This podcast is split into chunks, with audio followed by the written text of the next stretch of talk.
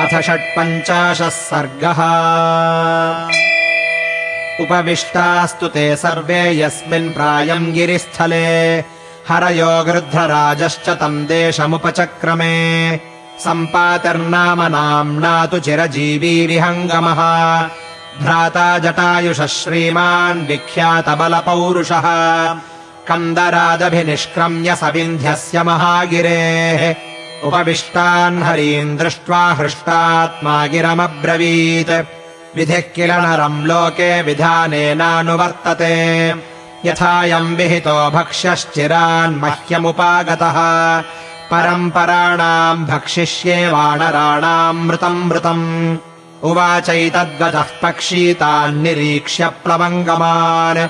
तस्य तद्वचनम् श्रुत्वा भक्ष्यलुब्धस्य पक्षिणः अङ्गदः परमायस्तो हनूमन्तमथाब्रवीत् पश्य सीतापदेशेन साक्षाद्वैवस्वतो यमः। इमम् देशमनुप्राप्तो वानराणाम् विपत्तये। रामस्य न कृतम् कार्यम् न कृतम् राजशासनम्।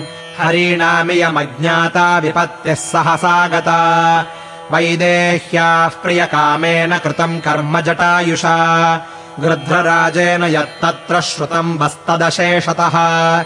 तथा सर्वाणि भूतानि तिर्यज्ञो निगतान्यपि।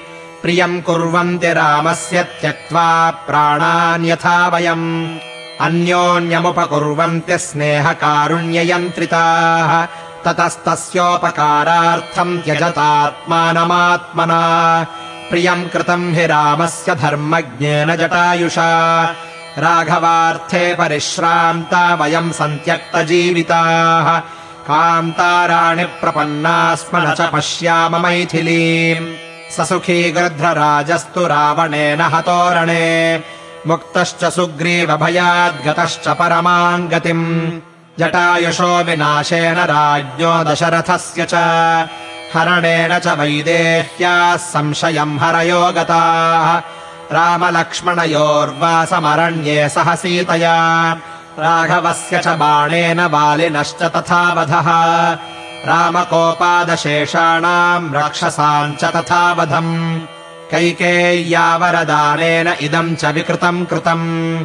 तदसुखमनुकीर्तितम् वचो भुवि पतितांश्च निरीक्ष्य वानरान्।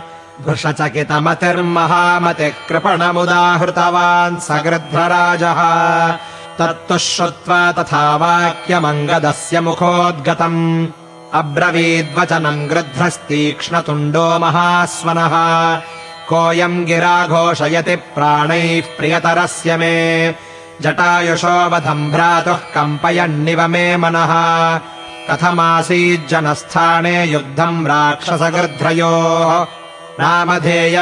भ्रातुश्चिरस्याद्य मया श्रुतम् इच्छेयम् गिरिदुर्गाच्च भवद्भिरवतारितुम् यवीयसो गुणज्ञस्य श्लाघनीयस्य विक्रमैः अतिदीर्घस्य कालस्य परितुष्टोऽस्मि कीर्तनात्।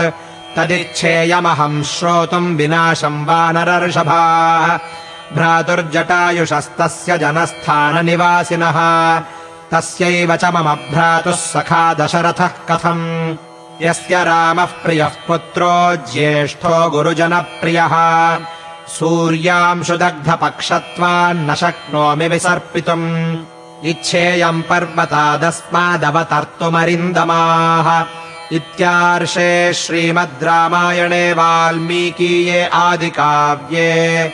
किष्किन्धाकाण्डे षट्पञ्चाशः सर्गः